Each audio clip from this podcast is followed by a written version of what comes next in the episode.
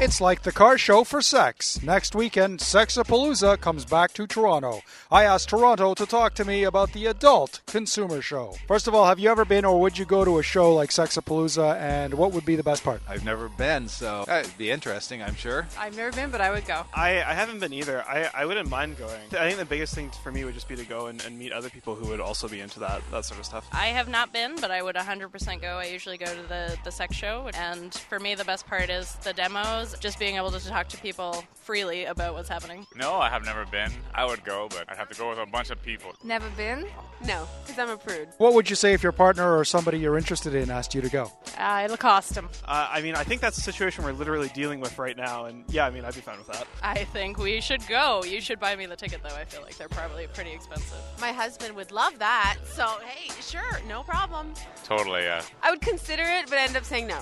Name one person that you would be embarrassed to see while attending Sexapalooza. Probably my mother, yeah. His mother. My mother. My father. My boss, for sure. My brother. Because then I'd know what he's up to. Probably Rob Ford. Because, like, if he was in one of the demos, I would just be embarrassed. Probably also embarrassed for him. Well, Uh, keeping in the theme, I, I think I'd also be pretty embarrassed to see John Tory there. Like, I don't, I don't think that'd be any better.